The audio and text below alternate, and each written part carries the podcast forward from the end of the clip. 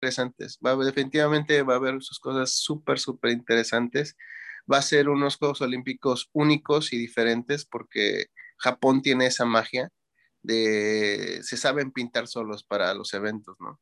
Japón tiene todo ese color, ¿no? Todo ese color, toda esos iconos que marcan la, la, cultura japonesa, tanto del anime, tanto de la comida, de los personajes, las geishas, los sumos,